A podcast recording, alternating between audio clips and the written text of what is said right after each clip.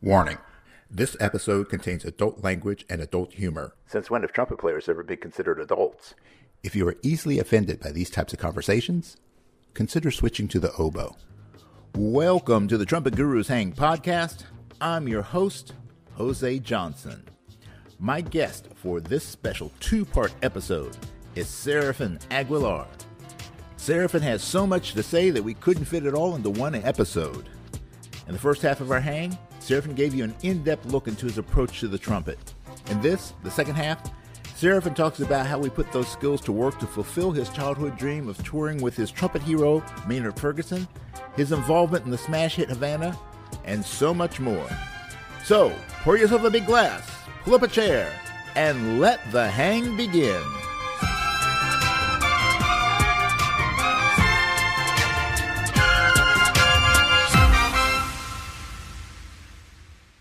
So let's uh let's hop back over to the world of the trumpet. Um, yes, sir. Yes, sir. Um, yes, sir. you have had uh, you've had a great career, man. You know, for for as young as you is, um, you know you uh, you spent uh, a number of years with uh, with Poncho Sanchez. Yeah. Um, uh, you were um, you were on one of the Grammy award winning albums, weren't you? Nominated, Grammy nominated. Grammy the, the, Grammy the Grammy award winning was uh, one called Sold Out, mm-hmm. and that one was right before I joined. That was probably the record before I joined. Uh, but then we did a live at Montreux, Poncho live at Montreux, Poncho Sanchez live at Montreux, and that one got picked up and, and was nominated. We didn't make it all the way, but we got pretty close. No, and then uh, that so one's a live DVD and live uh, live CD pulled so, from the DVD. Yeah, you you you know you toured you toured all over with with that band, and uh, then uh, of course uh, the for for most people, you know, for if you're if you're a trumpet player, especially of uh, of a certain age, and I won't say what that age is, um, Dusty, exactly. uh, you know, it, the dream of uh, the vast majority of us was uh, to have the opportunity to uh, play in the Maynard Ferguson band. And you had the opportunity to do that, uh, you know, during during the uh, the last few years of, of Maynard's career. Uh, which I have to say, you know, sometimes you say, "Oh, at the end of somebody's career," and it's like, you know, that's when that's when they're on, on the on the shits.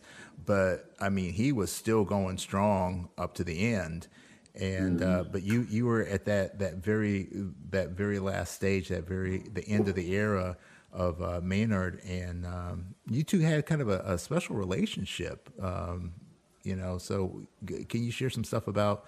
you know, you know, playing with the boss and and uh, you know what you learned and and uh, what your big takeaways were from your from your time with him. Yeah, that was uh, that was one great run that led right into, into him. You know, one one great opportunity led into the.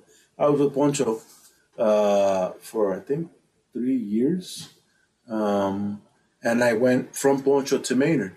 Uh, I had got a call about halfway through my tenure with Poncho uh, were to join Maynard's band, and at the time I, I just couldn't do it. I was just kind of getting into my own and Poncho's band, and I really loved it. And and as much as I wanted to be with Maynard, economically it wasn't the most feasible thing to be to do uh, because there was this big, drastic uh, disparity in the pay uh, between Poncho and Maynard.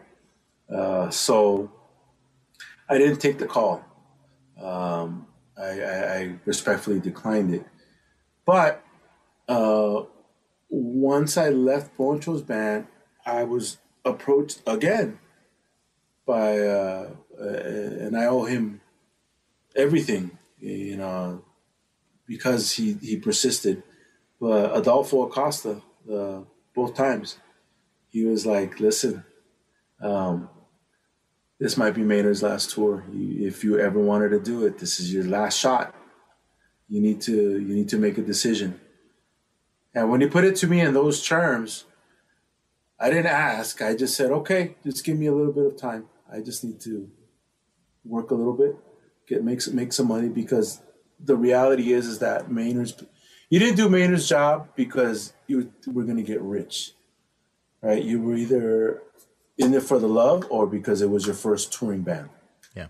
And and I was in it for the love of of, of him and his music and and what he stood for. So uh, I said, just give me a little bit of time and let me let me get my my ducks lined up because you know uh, I already had a, kids and and responsibilities, so I needed to make sure that all of that was uh, taken care of before I left. So like that, I could rest easy, you know, because there was no way I was going to make enough money to cover my nut month to month if I uh, if I just went right then and there with what I was making with Maynard. So that's what I did. I sent in my audition uh, to to Ed Sargent uh, via Adolfo, and we spoke, and he's like, "All right, you got the job." You know, probably the only audition I've ever done in my life, to be honest with you. Um, I think I did one other one, and I crashed and burned, but uh, that's why I don't like auditions. I, I, hate auditions. Just let me play. I, I, this showing off in front of a panel, eh, whatever. Not my thing. I, am not good in those situations. But anyway, so uh, I send in my my my my my CD or my MP3. I forget what it was, and they said, "Come on down." They sent me a ticket. I went over, flew over, uh, and I got to the airport. It was Rhode Island, I believe, was the, the first show. Woonsocket, Rhode Island, if I remember correctly. Uh, I got there was a small airport, and I just kind of see other people that look like musicians, kind of everybody floating in. And uh, I, I I'm, I'm a quiet guy. I don't really talk to many people, especially if I don't know them. So I just, you know, put my head down. And I got to the hotel. Same people followed me. I was like, oh, okay. I guess I guess we're on the same thing. And as I was getting there, uh, Ed Sargent came up to me. We talked, and he's like, "Hey, listen, the boss wants to talk to you. Wants to have dinner with you. Can you meet us for dinner in about an hour?" And uh, he says, "Don't worry, dinner's on us." So okay, I'm not gonna say no to a free meal. So uh, typical musician, right? Absolutely. so uh, uh, went put my stuff up uh, came got dressed and came down, and I met them. Uh, met them, and Patrick was there with with uh, with them. So it was the three of them: Ed, Maynard, and Pat. And uh, you know, they asked me, "Well, what do you want?" A nice hotel, and I looked at the menu and I said, "Well, let me get the steak here and uh, and some vegetables and uh, potato." And Maynard immediately cackled. Yeah, he's one of us. Yeah, yeah, you're gonna get real get along real great with us. Yeah, yeah, yeah. Well, yeah. And I kind of looked at him, and because you know, in your head, we we all know that voice, even Yeah, though we yeah. might not have heard it in person. We all know it. Yeah. Somebody's done it.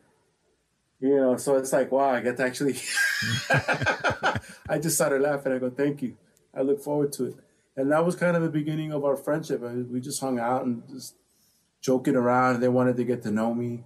Uh, Pat was the lead player, so obviously he had some interest in finding out who I was and what my intentions were, so to speak, right?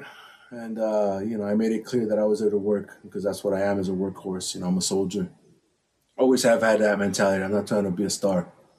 I need. I, I get paid to do certain things, and that's what I do, and that's that. Whereas other people might come in there with a different mentality, which is what, what my understanding was.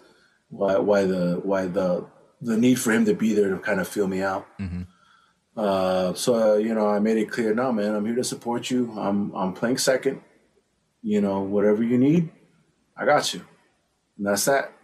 You know, and he's like, all right. Mm, And we got along great. And uh, you know, then Maynard too, and Ed, and you know, they just felt me out, and we had a couple drinks and uh, enjoyed ourselves, and then we went on our merry way. Next morning, got in the bus, boom, let's get out, and that was it. And uh, we got to we got to our that first venue in that little town, and um, I remember we we did a we did our sound check and uh, great sound check. You know, read through the charts. I can read pretty well, so being in LA, you have to be able to read. Being over here, you, you can't make a living here without being able to read. So I went in there and I read the book down. So we only did one run through, really, you know, just to kind of get everybody on the same page. And then we did the we had dinner, we did the show, and out comes Maynard, and he starts uh, playing. Right, uh, we're doing uh, opened up with Blue Birdland, and then the next one was uh, was going to be Dr. Fox PhD. Wow, I can't believe I still remember these songs. Uh, and then we went into uh, what is that? The Frame for the Blues. Yeah. Uh, and then we so we got to Frame for the Blues, and um, Maynard starts soloing, and he kind of stops, turns around, and looks at me, and goes, and I was like. I didn't do anything. I stayed put. And hey, hey Stockton, the boss talking to you. And he looks at me and he jabs me with his drumstick. He goes, "No, stupid! He's talking to you." it's like me. Why? Because he wants you to go up there and solo with him. I looked at him. I go, "You crazy?" And in my head, it's like every possible worst scenario is like, "Oh my god, I'm gonna fall on my face." It's not like I suck, but it's you know, it's your somebody who you idolize, and it's Right. like you, they didn't even tell you, you know, that this is what they wanted. Well, you know, as most of you know, Maynard takes if he's not on the road, he's not touching his horn. He won't touch it, and especially during the summer, never, never, he will not touch it. So they were coming off of a long break, and um, he hadn't touched his horn the whole time. So it, it was the first few shows. Maynard would pace himself, would just beat himself up until he got back on the horse and got the muscle memory back, and then he was good to go. But that night, he he wasn't feeling feeling himself, and he really just wanted to put me on on the spot and see what I would do. So between the two things, like, come on. And so I walk over there and I said, What do you want me to do? He goes, uh, You take the next one. Yeah, yeah. So he st- he goes and he does one chorus, and then I do my chorus, and then he comes back in. We start trading, and then we go nuts at the end. And we kind of looked at each other like like two long lost brothers or something. It was just the, the oddest thing, you know. You just looked at each other like ah, you know. And Maynard was everybody's. He was used to everybody being very reserved and yes, and you know, or this, you know, or whatever. I don't know, do all that all that stuff. But with me, I, I was just so happy. It's like I can't I can't explain it. You know, it was like this elation to be able to finally be on stage with him and to uh, uh, uh, it was a, a like a, a prophecy fulfilled because when I was a kid, I was 14 in high school and I had just got just got to high school ninth grade, and and I the guy that reminded I can't believe you remember this, but the, you know back then in our age group we had something called cassettes. Uh, I don't I don't know how many people out there still know what a cassette is, you know, but uh, so the, the, the guy was like one of the guys in the trumpet section was like, "You think you're bad, right?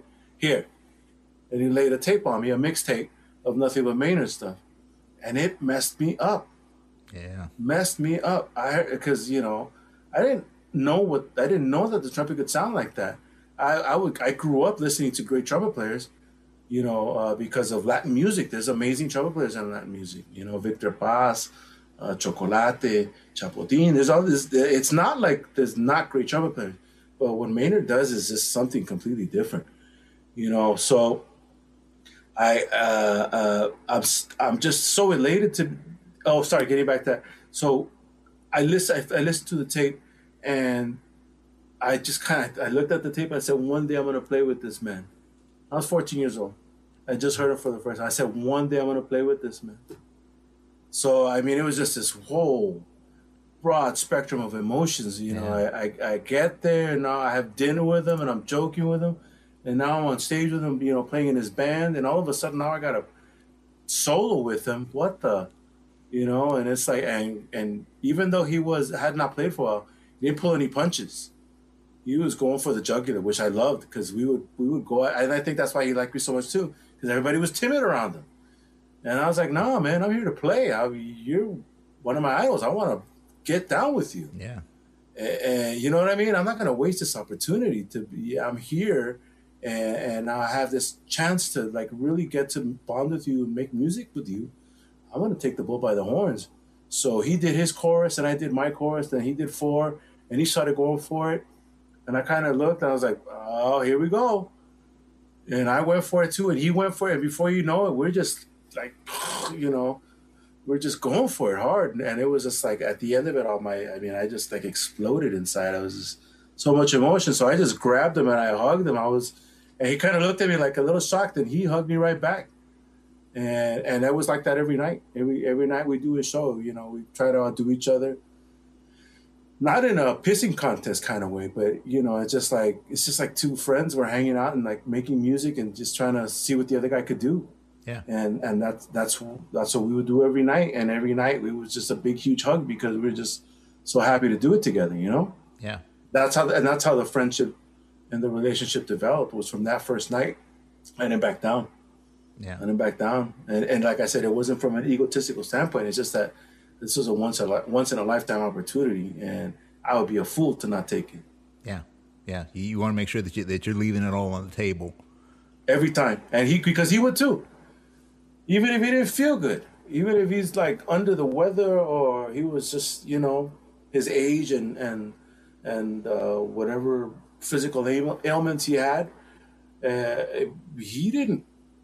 He would sometimes, you know, like like barely like get off stage because he was so beat up. But but when the trumpet was in his hand, pooh, forget about it. He was twenty something years old again. Yeah. You see the fire in his eyes immediately, and I was like, oh man, well if he came like that, I got no excuse. Yeah.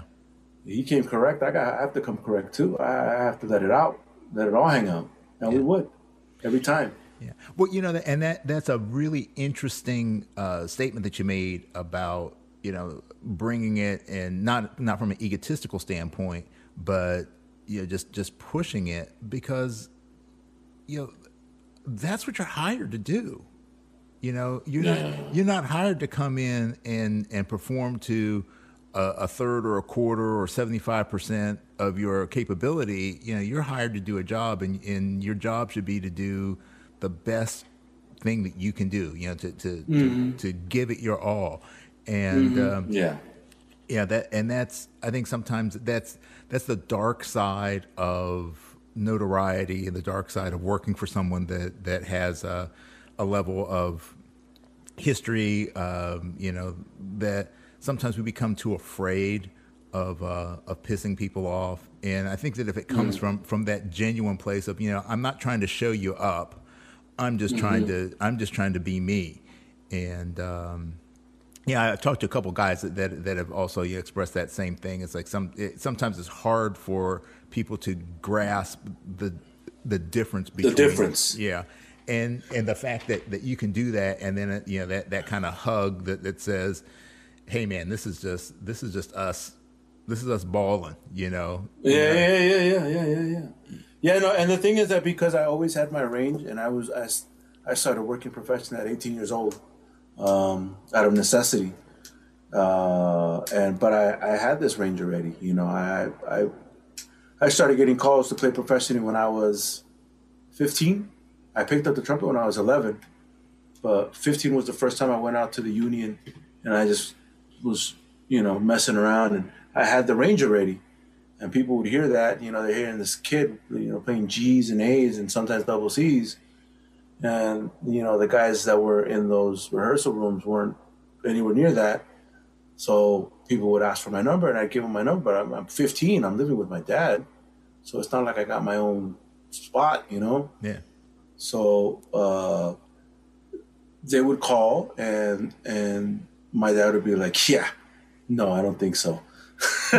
you know, so he wouldn't let me work. But I technically started getting that that that um those calls at that age. So I had to wait until I was 18. But because I had that ability, and the thing is that I've never been. Maybe when I was no, I talk a lot of stuff, man. You know me. I like to joke around. Yeah. You know, I, I'll talk a lot of I'll talk a lot of mess, but I'm not gonna hurt your feelings. Or if something is that I'm doing or saying is gonna hurt your feelings, I'll stop immediately and I'll apologize because that's not my that's not my trip. I don't like to do that to anybody because it was done to me. You know, like I said, I was 18 years old. I'm working and I'm doing my thing. And all of a sudden, I remember this one guy. We were trading. He was in a salsa band. Amazing trumpet player. Great trumpet player. Great singer great lead player, like one of those few guys that you know that that that uh, those hybrids like myself and, and others that that have great lead chops and have great solo chops, Yeah. right? But he was so insecure that anytime I played anything above him, he would turn around and start dogging me. Right? And it's like, dude, I'm not I don't understand where you're coming from. I don't I don't get it. I thought we were making music. I thought it sounded cool. Yeah, man, but you know, that's not cool, man, because you know, I'm the lead player, you know, you, you're making me look bad. But how am I making you look bad? Nobody knows that I'm the one doing it because you have the same chops. And and he kind of he made me really hypersensitive to towards the showboating just for the sake of showboating, you know, as opposed to like trying to make music. Because he was like, he had no he had no reason to be like that, but he was. And but instead of taking a negative out of it, I decided to just like look at it as oh, okay, you know, I, I have to understand that not everybody has a thicker skin as I do Yeah. And not everybody is is as uh, not as self conscious as me. I, I've always been. If I hear somebody, I'm always cheering for them. If I somebody that I like the how they play, I'm cheering for them. I'm in the front row. I'm the biggest fan. You know, I, I'm not the guy that's gonna be like, oh yeah, he's good, but Yeah. that's not my style. I don't like that. Yeah. And That's another thing that, that I learned uh, learned too from Maynard was that that amazing gift he had of just being so free with the stage. So many people like like that incident, you know, and he was one of many that I came across in my my younger years. Where it's like, no, no, no, no, I got it. No, I got it. And it's like, all right. I mean, I don't care. Like I told you, I'm a soldier. You want me to play low C's all day? Why would you pay me? I don't care Yeah. you know but to think that you're so scared that somebody's going to take your job away that you'll stifle somebody else that kind of that, that's that sucks to, to live in that kind of world Yeah. and Maynard wasn't like that and you've seen that throughout the years in all the videos if it wasn't another trumpet player that was you know a hot shot it was a bass player that was awesome it was a keyboard player it was a drummer everybody if you had talent and you were in that band because you had talent to begin with you were going to get a chance to shine Yeah. And you go and and Yeah, man, I go back go back to the days like with uh, Lynn Nicholson and you know like you know the the stuff that he was doing you know back in that that era. Um, you know, Maynard's just like wow, bravo. you know? Yeah, he was just like he was like in the front row going, yeah, you Yeah, know, he was yeah. like he was his biggest, you know, his biggest supporter, his biggest fan. Yeah. and that's kind of, that was one of the biggest things that I that I kind of reaffirmed and took away from him is his loving, kind spirit. Yeah, Uh, I never I never came across a human being like that before that was so giving and so loving and so so open to to you know express his his, his joy because he was a joy to be around. Even when he didn't feel good, he was still funny, funny, funny, and awesome. And he was never a Debbie Downer. And there was definitely some times where the it was getting nasty, and it could have it could have he had every right to be like f you guys, you know, never, never, never, never. He was always and and those are things that I mean more than musical things. You know, I just learned how to be a good human being thanks to him. Yeah, because like you said this this this industry it could really mess you up. There's a lot of darkness. There's a lot of insecurities a lot of egos and a lot of thievery you know so you could get jaded very easily. And i know i was for a while you know just being a working musician in town and dealing with some of the nonsense that you have to deal with the you know go up the the chain of command so to speak you know go up the ladder yeah, uh, in this working environment that, that it just it makes you dark, you know. But the sp- that time that I spent with him really just lifted that burden off of me and kind of took my made me made me want to focus on different things and not the rat race. Because at that point, I still wanted had those aspirations. Oh, I want to be this high end studio player and do all this stuff. And then kind of after I, I after Maynard, after my time with Maynard, it reminded me of why I like playing the trumpet. It was because I like the sound of the trumpet. I like improvising. I like playing in front of people, and I like making them happy. And I'm not gonna, I'm not gonna be able to do that eh, where I was headed. And and I've and I, even though I do it, and I like doing that too, because there's, there's a certain artistry in being able to do that, living in that world. You know, to be able to say a hundred years from now, oh yeah, I recorded that. I mean, not that I'll be alive, but my kids or my grandkids, they're like, oh yeah, you know, my grandfather recorded that solo. That's cool, you know, to leave that kind of a legacy, yeah, which is why I like to do it as much as I do. but I, I like performing in front of people. You know, the the, the energy that you get. Uh, there's nothing like it. You know, when you get in a really live audience that's giving you as much energy as as as you're putting out. Uh, it's there's, there's nothing there's nothing that comes close to that with clothes on. yeah.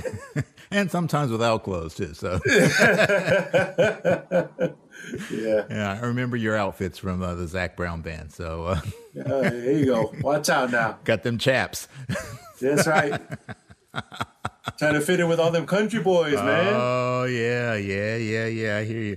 Um, so you know when, like, when you think back on your career, which I mean, you, you're not you know, you're not done with your career. I mean, you, you're you're you're probably not even halfway through with, with, with the career at this point. Um, and, and, you're you're looking at some of the the different things that have happened. You know, you the the, the Pancho, the Maynard. Uh, you know, you you were out with uh, Queen, uh, Queen Latifah. Uh, mm-hmm. you know, you've you've done. You know, you're talking about uh, leaving your legacy in the studio. Uh, your uh, now your now legendary trumpet solo that that you uh, recorded. Uh, yeah, every time that comes on, I'll go, "Oh, there's Serafin." oh my gosh! Every time I hear it, I hear coins falling. yeah, residuals, residuals, residuals. Man, I tell you, in this in, in this pandemic, those those residual checks are helping. I, every time I buy something for my kids with, with those, I go, Auntie Camila just brought you this. so Auntie Camila just hooked you guys up with this vacation. Yeah, so for those of you, uh, uh, Auntie Camila hip, just hooked you up with this steak. Yeah, for those of you who aren't hip to what we're talking about, uh, if you are hip to the song Havana, uh, and you've uh, listened to that that wonderful trumpet solo in it, uh, which at first the first time I heard, I'm like, eh, okay, okay, yeah, cool, trumpet solo, and then I heard the ending, I'm like hmm, I wonder if I know this person. so you started to go off a little bit there, Dan. But uh, so the Trumpet Solo in Havana is uh, brought to you courtesy of uh, Serafin. Um, so, I mean, what's what's that like? Uh, you know, to to be driving around or walking through a, a store and then hearing your sound coming out of the speakers uh, on something that, that that so many people have heard before. Another day is here, and you're ready for it. What to wear? Check. Breakfast, lunch, and dinner? Check. Planning for what's next and how to save for it? That's where Bank of America can help. For your financial to-dos, Bank of America has experts ready to help get you closer to your goals. Get started at one of our local financial centers or 24-7 in our mobile banking app. Find a location near you at bankofamerica.com slash talk to us. What would you like the power to do? Mobile banking requires downloading the app and is only available for select devices. Message and data rates may apply. Bank of America and a member FDIC. Yeah, it's a little surreal. I mean, I'm not to lie. You know, it, it, it, the, the whole experience is surreal. Okay, I, I, I, guess we might as well talk about how that all happened. Because the honest truth is that um, she called me. She cold called me out of the blue. Nobody nobody, no management, no nothing. She called me. And me being the dumbass that I am, I have no pop culture sense. You know, so I don't know. I just go in and I do stuff, and then if it happens, you know, cool, whatever. I get paid and I leave. And I, you know, and I've there's a lot of things out there that I was like, wow, oh, I didn't know that person was famous, you know. But uh, so with her, she called me, and she's very humble, nice young lady and you know she says hi you know my name is Camila and uh, I, would like you to uh, do you do studio work and i said yeah well what do you need? And she's all, well i have this one song. I want to it's missing something. I already recorded horns but i want to record a trumpet solo. It's a latin song. I go sure thing. Why not? Uh, and you know I, I gave her a, a I didn't give her the homie rate because I didn't know who she was, you know. So I gave her a, a standard issue, you know, the union type rate for a demo. Actually, I gave her a, a pretty, yeah, I gave her a demo rate, I think. I don't remember what demo rate is anymore. But it wasn't cheap. So I didn't know who she was. And uh, I, I, thought I was getting hosed. So she says, okay. I mean, she didn't even flinch. Okay, why don't you, uh, I, um, I, am going to call you in a couple days and we're going to meet at this at such and such studio. So I was like, all right. couple days goes by, and then I get a text message. Oh, I'm sorry, I'm busy doing something else. I can't. Um, we can't do it today. And uh, I had canceled some students, some private lessons, some you know, some of my my long timers, my old timers, you know, that I like to protect. I, I usually will not do anything to accommodate them. So I was a little upset. So I called her up and I said, "Hey, listen, um, you want, you know, I, I, I gave up some some work for this, and uh, you know, I, I, If you want me to come back, you're gonna have to compensate me for this work." She's like, "Oh, I'm so sorry. You know, we just it, we got caught up. Yak yak yak. You know, very nice. Never once lost her temper. Never once told me to go to hell." And I said, "Well, this is what you owe me if you want me to come back." She goes, "Okay, no problem." That was a pretty big bill. Now I'm really thinking I'm getting hosed, right? Because it's like, who's gonna just take that like that and just, you know? So whatever. So the the, the next week comes, she she text messages me, here's the address. So I go and I do the thing, right? We sat we sit there and she's a very nice young lady. I, her mother and father travel with her. Um, I got to meet them and talk and hang out with them. They're more or less in my age range. She's a young lady, so it's a little bit, quite a bit younger than me. And her parents are about my age, maybe a little bit older, a few years older than me. I could relate more to them. So I sat there, talked with them. Uh, mom's Cuban, father's Mexican. We got on great. And then uh, she she says, "Hey, this this is the song, right?" And I heard it, and I go, "Oh, that's a pretty cool song." She goes, "It's missing something. It's missing a trumpet solo. What can we do?" So I listened to it, and I, and I said, "Why don't you just let it play, and I'll improvise, and you tell me what you like." So I so she just the producer hit play, gave me a loop, that four bar loop. Yeah, so it's like four bars, right? And he just looped it, and I just recorded for like 20 minutes improvising. And that's really what happened. That's the way it went down. And then she she was like, "Can we do can we do this one part? I, I like this part here, but I want it to be the trumpet instead." I said, "Yeah, sure, whatever you want." There's a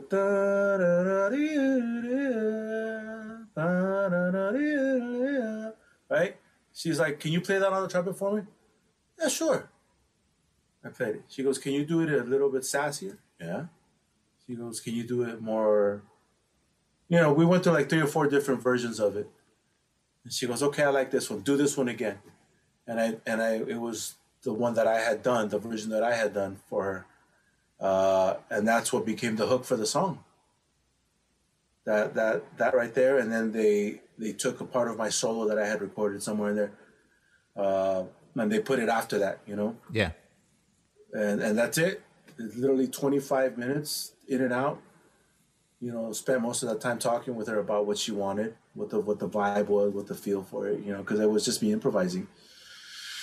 Um, and um, all of a sudden, she gives me my money. She says, "Here's an, uh, uh, you know, work for hire, to you know, standard stuff that you have to sign when you do these things." Uh, and I said, "Cool," and, I, and she gave it to me cash. I was like, "God dang, all right, I like you." I'm out. You know, I broke. All of a sudden, I, and I said, "This is just a demo rate. If you if it gets picked up, you owe me some more money." She goes, "Oh, don't worry. Well, we do everything by the book." All right, okay with that. So maybe like she said, "I'll know within a week." So two weeks, and I so the week I, I come home and I tell I tell my family, and everybody's jaw hit the floor. And I was like, "What?" They're like, you don't know who that is? I go, guys, I listen to Freddie Hubbard. Do you think I'm gonna know who this is? I listen to Freddie Hubbard and John Coltrane. That's that's about as far as I go into the music and Earth, Wind and Fire. I don't. I have no idea who this little girl is. Uh, and I shouldn't say little girl. Sorry, Camila. Uh, this young lady. Uh, so I, uh, they're like, and they started like, you know, showing me videos from. I guess she was part of a group called Fifth Harmony or something. Fifth Harmony. There's a girl group that Simon Cowell put together for one of those competitions. You know, they won and they were huge, and she was gonna break off and do her own solo thing, and they were blowing her up, gassing her up, and it was kind of like I was walking into alternate reality because at that point I realized that she was all over the place, all around me. I just didn't know who she was. I wasn't paying attention. But a commercial here, you know, song there, all kinds of stuff. And then I kind of got a little pale. I was like, oh my God. you know, I was thinking to myself, thank goodness I practiced and warmed up ready before I went in and played, you know, and I didn't make a jerk of myself. But yeah, so a week went by, she didn't call, and all of a sudden two weeks go by, and I get a call from this lawyer, and he's like just like going down this list of all these things, and I'm like, wait, wait, slow down, wait, wait, whoa, whoa, who are you? Oh, uh, I'm Camila Cabello's uh, lawyer, and we need to get your information because we need to send you paperwork from Epic, and we need so we can get your your release, so we can release the song. I'm like, what song? So that song you recorded for Camila, it's uh, it's it's gonna be released tomorrow. I was like, oh, okay. Send the paperwork over. You faxed it. I signed it, and you know they said it like triple or quadruple scale. I mean, it was very nice, along with you know points and stuff. And um, I'm very, very, very generous. Uh, it's amazing. So fast forward to like two days later, and I'm just like driving, and I didn't know the whole song because really all I heard was the hook and the chord changes, right, with right. the rhythm section. That's all I heard because that's all we were working on. I didn't hear the whole song, so I didn't know what the song sounded like. So all of a sudden, I'm driving in the car and I hear the song, and I go, "Ah, nice song." And then I heard myself. I was like, "Oh, cool." And then the next, like five minutes later, the same song again. I changed the station. I don't want to hear that anymore. That station's playing it. Oh man, what's going on? Next station. That station's playing it. All of a sudden, I look. I, my phone goes off. Hey man, is that? Did you record something for Camila Cabello? And I was just getting inundated everywhere from phone calls, emails, because for a long time that song was everywhere. Yeah. You couldn't get away from it. It was, I mean, it was in, in commercials. It's, I mean, a huge commercial, that Mastercard commercial that got released. Was it for the for the uh, the Grammys a, a, year or two ago? That the, the, the huge Mastercard commercial, and the, the she's walking and the solo break, it stops and all of a sudden it's just me. You know, so it's like it's it's it's nerve wracking. You know, I'm just happy that I didn't put my foot in my mouth. You know, and play like crap. Uh, but I guess had I known what I was getting into, I might have got. I, might, I might have got jittery. So I think that was God looking out for me and saying, "Yeah, it's all right. You know, don't, don't worry about it." Yeah, but yeah, yeah no, it was, it's, it's, an amazing, amazing experience. experience. Yeah, but you know that that speaks to your work ethic because you know a lot of people whether it's you know somebody that that's playing on on the level that you're playing on you know on the big stage or whether it's just a local, you know, local grunt like me, you know, that you, people tend to want to either play up or play down to the situation. You know, so it's like, eh, you know, it, it's just it's just this gig, it's just this person. They're only, you know, they're only two people in the audience, and they they don't bring their A game. And the one thing that I can that I know about you is that it doesn't matter what the situation is, you're always going to just do your absolute best. You're, you're going to you're going to bring your bring your talents to the table, whether you think it's it's for uh, you know playing for a, a you know a, a, song that's gonna that's gonna be that big, or whether it's just a project that that somebody you know some kid is just paying you you know a few hundred bucks to to come and record the solo you're going to do your best every time. And i think that that is a an attribute that we all can can learn from and and try to apply you know? So want to just yeah just let you know that that your your hard work is appreciated and, and oh yeah, thank you man. Karma's you. coming so back for you man. Karma's coming back to you. Well you know um, I, I i i i love what i do. Uh, I'm so uh, I'll be the first to tell you that I'm so fortunate, uh, and I feel so uh, lucky and blessed that I, I, get to do this. You know, this is uh, I don't take it for granted ever yeah. Uh, that I get to make a living making music, having fun. You know, I have a career, whereas other people might not be as fortunate as me and might not necessarily care for what they do, but it's an ends to a means for them. Yeah. a means to an end for them. Yeah. Right. Uh, um, this this is it. This is what I love doing. I've for the first moment I got my hand on trumpet, it felt right in my hand, and I just eased into working as a professional musician. And every every playing opportunity that I always had, and I will probably ever have, I've always given 100%. Whether it's a rehearsal when I was in junior high school, or whether it was on the Grammy stage, doesn't matter. I, the, to me, they're all the same. Uh, it's an opportunity for me to make music. I like what I do, um, and, and I like that I'm able to bring happiness and joy to people with it. Uh, and that's that's probably the biggest incentive, more than than the lucrative part of it. Is we live in such a messed up world that hey, there's got to be people in the world that bring happiness and joy to, to, to the to the to other people's lives Yeah. and and it's kind of like my secret mission in life to to be able to play stuff and see people smile and dance and you know or somebody hears a crazy note they're like ah you know to see them happy that's that's that makes m- me feel complete Yeah. uh in in in in in what I get to do it it really it doesn't get any better than that yeah I get paid good money to do what I do but really when I see somebody geeking out when I see somebody enjoying it or when I play recordings for people and they're like, oh, that's cool, you know, that and it's from a completely non-egotistical standpoint. It's not me saying, oh, look at me, look at me. No, it's more like me looking at you, enjoying yourself. Yeah. Yeah. You know, that's that's the biggest thing for me. Yeah. Is and that's why I it doesn't matter. You know, there's sometimes I have friends that are college, uh, sorry, high school band directors. Uh, hey man, I want you to come over and, and rattle these kids' cages. Hell yeah, I'll be the first one there. I'll go over there and I'll scare the pants off of these kids. And I like to look at them and see them. They do like, but that's what I want. I want them to be like, this is the, the same feeling that I felt when I heard that Maynard tape for the first time. I want them to feel that. It might not be as impressive, uh, but in their eyes, in their mind, it, it, it'll create that same effect, and maybe that'll get them to practice harder. Yeah. And I and I like that. I, if I can get somebody to get into this more, uh, and and be a, a emissary for happy stuff, uh, then I did my job right. Yeah. Uh, I do this thing in, in, in February for Black History Month called uh, Jazz Appreciation. Jazz in the Schools is what it's called.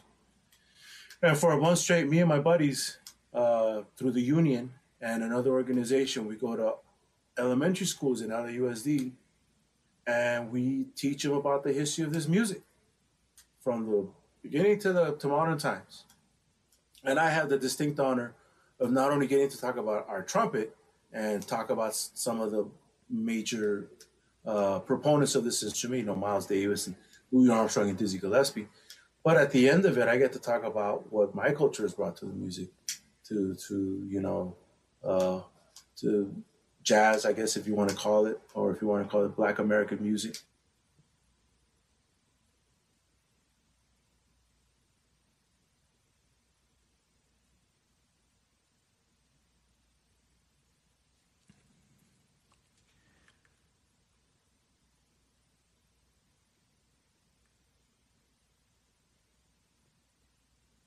Get to tell them about how the music has progressed, but it's still the same. Yeah. from how it's progressed from from or how it started, you know, with Oye Como Va from Tito Puente to Oye Como Va becoming a worldwide hit uh, with Santana, and how now here we have a young lady in modern times still playing those rhythms, Yeah. and it turns those kids on every time. Every time they see, you know, we go, you know, the, through the through the move motions of the other stuff, but when we get to that stuff right there, and I show that I'm able to show that connection from old what they consider old people music to modern music, it flips them out. Yeah. And I see the sparks, and I see kids waking up and going, "Oh man, that yeah, yeah, that's cool." You know, they walk out like this, going, "Oh yeah, Yeah. I love that. That that's that, that's my thing." You know. Yeah, that's cool. That's real cool.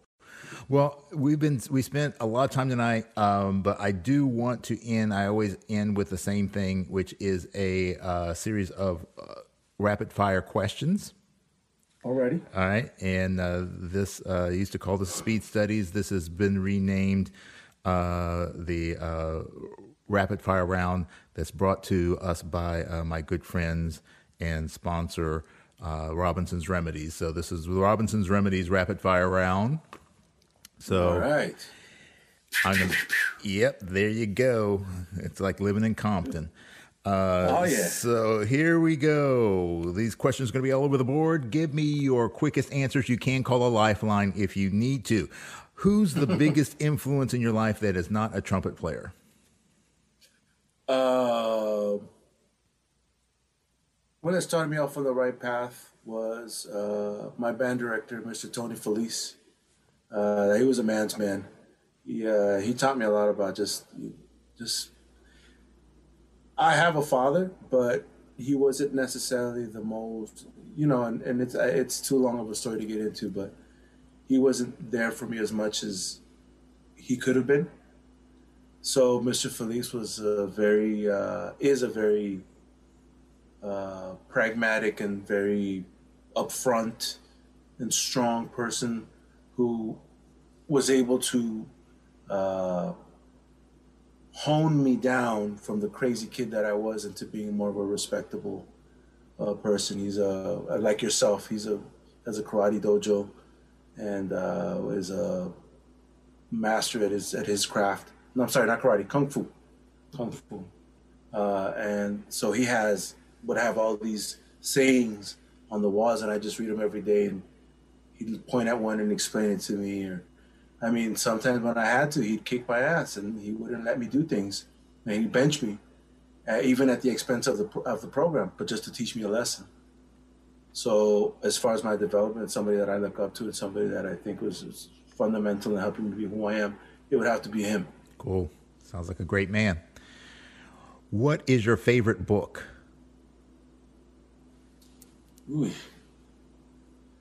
Uh, I'm a Tolkien buff, so take your choice. Um, Tolkien and C.S. Lewis. C.S. Lewis, uh, Mere Christianity. That's an amazing book. Okay. But, but right now, my favorite book is the Bible. I'm, get, I'm getting into it big time, and I love it. All right. Uh, what's the worst movie you've ever seen? Eee. Man, you're getting me. You- You're getting the other side of my brain here, man. We were over here. Something. Yeah, exactly. Worst movie I've ever seen. I don't know that I, I'm not much of a movie guy. Uh, maybe The Exorcist. I don't know. It was it was or it's kind of lame. Yeah. Okay. Uh, if you weren't a trumpet player, what would you want to be? Uh, that's a funny one. I I always wanted to be a veterinarian. Before I, before I found the trumpet, my life's goal was to be a veterinarian. I love animals. Okay. Well, you know, being a trumpet player, you know, you do have to, to deal with plenty of horses' asses. So, uh, Yeah. it's kind of the same thing. Um, yes, sir. What's your favorite drink? Uh, uh, I love bourbon. Uh, we're, we're talking about alcohol, right? Whatever, man. You know, a drink is a drink. A drink is a drink. I love red wine. Um, uh, All right, so let's, uh, let's go back to that bourbon. So, if you're going to drink a bourbon, what what's your go-to bourbon? uh, Noah's Mill. Actually, Booker's right now. Booker's. Okay. Booker's. Uh, Book, Book, Book, Booker's, Booker's. Booker's and, and Booker's and a daily. My daily go to would be like, I'm simple, man. Wild Turkey 101. 101 is a good price performer. It- That's what I'm, it's, it's a price point thing at that point Yeah. because you know it's like you're getting a lot of bang for your buck. yeah. and it and it tastes good enough. But if I really want to sit down and like enjoy myself, it's gonna be with Booker. Uh-huh. Definitely gonna be with Booker. Yeah, I, I, I'm I'm on the Willet kick right now. I'm drinking a lot of Willet. Single, Mm. Really? single still. Yeah, also also another one that's good for the price point is Woodford. yeah. Woodford's a little too thin for me. It's Really? A, it's a little too thin. And I and I gotta thank the guys in Zac's band for that because we used to drink that by the gallon over there. That and uh, and and uh, cigars, man. After the show, we just they would just bring out just You know, Oh, yeah, that that's that that is the life right there, man.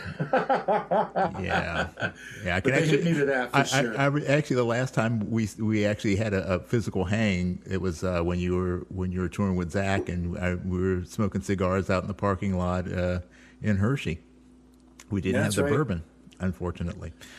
But That was that was that was the last time I saw Pepka too. yeah, yeah, yeah. Miss that dude. Yeah, me too, man. All He's a good guy. you could have a dinner party and you can invite any three living people on the face of the earth. Who would those three people be?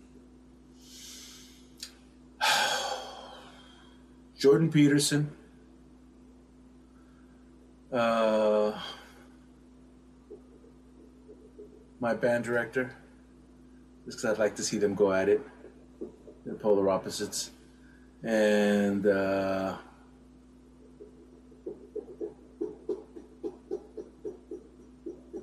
hmm. Not sure. I couldn't say. I couldn't say living. Maybe Wynton. Okay, that'd be a good dinner party. Um, you're going to invite uh, three additional people, but they are people from history. They're people that are no longer in the land of the living. Same dinner. Same dinner. Definitely have to put Coltrane in there. Um, wouldn't mind getting Jung in there. And C.S. Lewis. Okay. Some interesting, uh, interesting talk there. Jung would be There's a lot uh, of lot, lot of spiritual stuff going on in that conversation. exactly. Yeah. Okay, lacquer plated or raw? For the horns, um, I like I like raw. Um, they all have their their their. I think I have a brilliant sound, so I go for lacquer. I prefer lacquer, and that was Maynard's trip too. He always preferred lacquer horns because he he, had, he knew his sound was bright, and he wanted to have a warmer sound. So with the lacquer, you have more weight on the horn. It deadens the horn a little bit more. Uh, raw would be obviously the lightest and, and the most brilliant. Um, and I have one. I have a beautiful horn that Bach made for me. Uh, that's raw brass, but for that reason, yeah, I wanted to have zinc because it's a it's a bit of a darker horn. It's it's a 65 bell on a 38 body. It's a huge horn, so it needs a little bit of zip to it. But I mean, my my my horn, my my my workhorse, which is my Con 8B, that's lacquer. Yeah. You know, even though I could get a silver one, I, I prefer the versatility of being able to warm it up with the lacquer. Yeah. Mouthpiece gold plated though. All right. What's your favorite quote? Favorite quote, man. I just posted one that was pretty awesome by Voltaire. That's my that's that's what I've been vibing on. Roughly uh, paraphrasing, it's if if if, it, it, uh, if anyone who can make you believe fallacies will make you commit atrocities. Basically, is what it is. Yeah. you know, in the current climate that we live in, we have to be careful what uh, what we listen to, who we listen to, and if we fall for it, then we might be in the uh, process of making some huge mistakes. You know, so you Yeah. have to look at things from the heart, from a spiritual sense. That's very true. Very true. All right. Uh, what's your greatest fear? My greatest fear.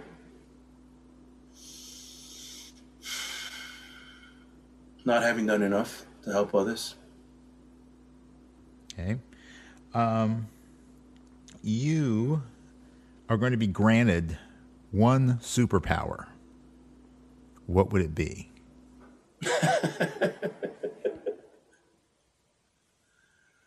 One superpower? One superpower. Gosh. I don't know, man. Give me some of that Wolverine healing factor. I'm all about that. Oh yeah, yeah. There you go. Um, what aspect of trumpet playing do you feel is the most overrated? The upper register. Okay. What aspect of trumpet playing do you feel is the most underrated? A good, clean, pristine trumpet sound. There's too many people going on opposite directions. I, I believe that the trumpet has a certain sound um, that has a thick, rich core, but has brilliance to it as well. And I hear either brilliance or core with no brilliance at all, or completely muddled sounds. You know, some of the jazz guys are kind of going off the deep end, trying to make things sound darker and darker, but it just sounds diffused to me. The most beautiful sound to me is is, is that of, of a pristine, full sound, all the overtones with some brilliance to it, like Freddie, like Doc, Doc Severinsen, the gorgeous sound. Maynard, Maynard Live had a gorgeous sound. It, it's unfortunate that I don't know why, but it was never able to be captured properly. So Maynard was one of those things that if you got a you got a glimpse of it in recordings, but it was something else to hear it live.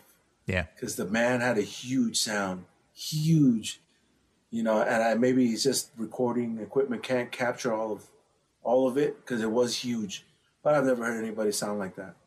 Yeah, nobody, and I've stood next to all of them, and none of them come close to him.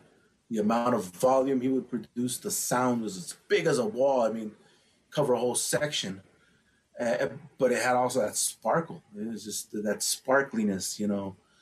It wasn't a tinny small sound like some people would have you believe. So yeah, just having that type of sound, full core with brilliance to it. That's what I think when I think trumpet. I, that's that's the image that I get in my head. Yeah. Okay. Cool. Um, you're able to go back in time and give your younger self one piece of advice about music. What would it be?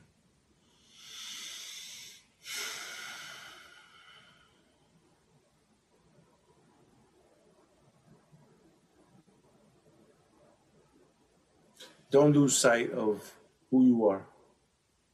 Okay. And while you're there, you're going to give yourself one piece of advice about life.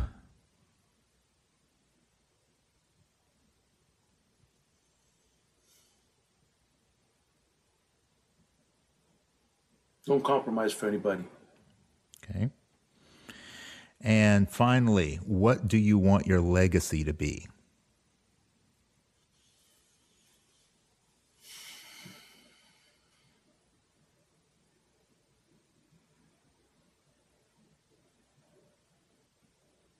I want people to know that um, my main purpose in life was to bring joy to others.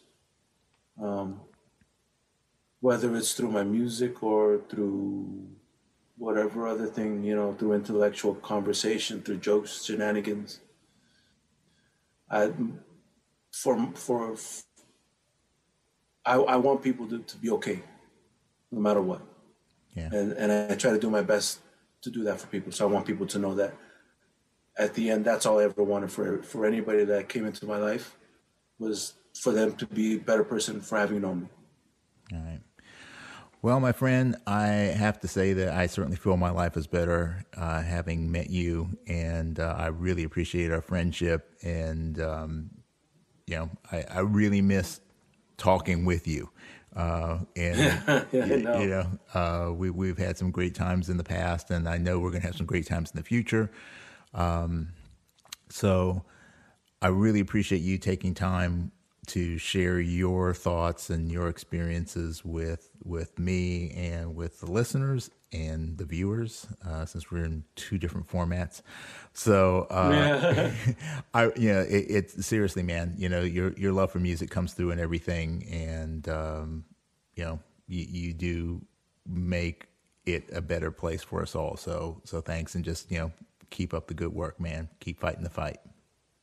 Thank you, Jose. I appreciate the kind words, and and and uh, that's uh, that's very comforting to know. And and I appreciate our friendship throughout the years and uh, the jokes, yeah. and all the all the late night messing around and, uh, and, and sharing of stories and whatnot. And uh, I, I, appreciate the opportunity to come and be able to talk to you and your audience and, and share a little bit about myself and and hopefully, uh, you know, maybe some of it will make sense to somebody and help them out. Yeah, that's. I mean, that's all we can hope for. At the end of the day, you know, like you yeah, said, making yeah. making the world a little bit better just because we're here. So, yeah. I hope that uh, you enjoyed this episode. And uh, yeah, if you need to get a hold of Serafin, you can find him on Instagram.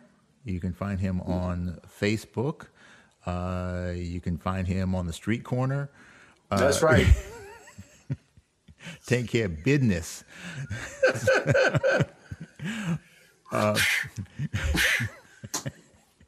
I am happy to find out that I just found out that uh, Netflix now has uh, rights to all of the Chappelle shows. So, uh, Ooh, so they're making more money, Dave. yeah, they making money, money, money. So uh, Man, yeah, I'm happy. I'm happy for that, man. yeah. Oh man, He deserves it. They put him through the ringers, you know. Yeah, yeah. Some uh, some some great uh, some great humor fodder right there. So uh, anyway, thank you all for spending some time with us. And if you ever need any questions answered about ways that you might be able to, to get yourself, uh, you know, your chops straightened after you have some problems, uh, certainly reach out to Serafin. Uh, I know he does uh, Skype lessons and things like that. So, uh, you know, and keep an eye out for his upcoming projects, uh, particularly uh, the uh, the educational stuff that that uh, he was talking about earlier in the episode, because I know it's going to be some real serious stuff that'll really help you out. So, with that being said, as always, peace and slide grease. We're out. Hey, thank you so much for hanging with us today. This podcast is all about creating connection through our mutual love for the trumpet life. I hope that you learned a few things about today's guest and had some laughs along the way. Don't forget to give us a review. We love those five star ratings. And please share this podcast with your friends. We want to see our hang grow for show. Have a suggestion for a future topic or a guest? Hit me up at thetrumpetgurus at gmail.com. Our opening theme was written and performed by Lexi Signor, and all other music comes courtesy of The Greatest Funeral Ever. So, in the words of W.C. Handy, life is like a trumpet. If you don't put anything into it, you don't get anything out. So, go out there and let your trumpet sound. And I'll see you at the next hang.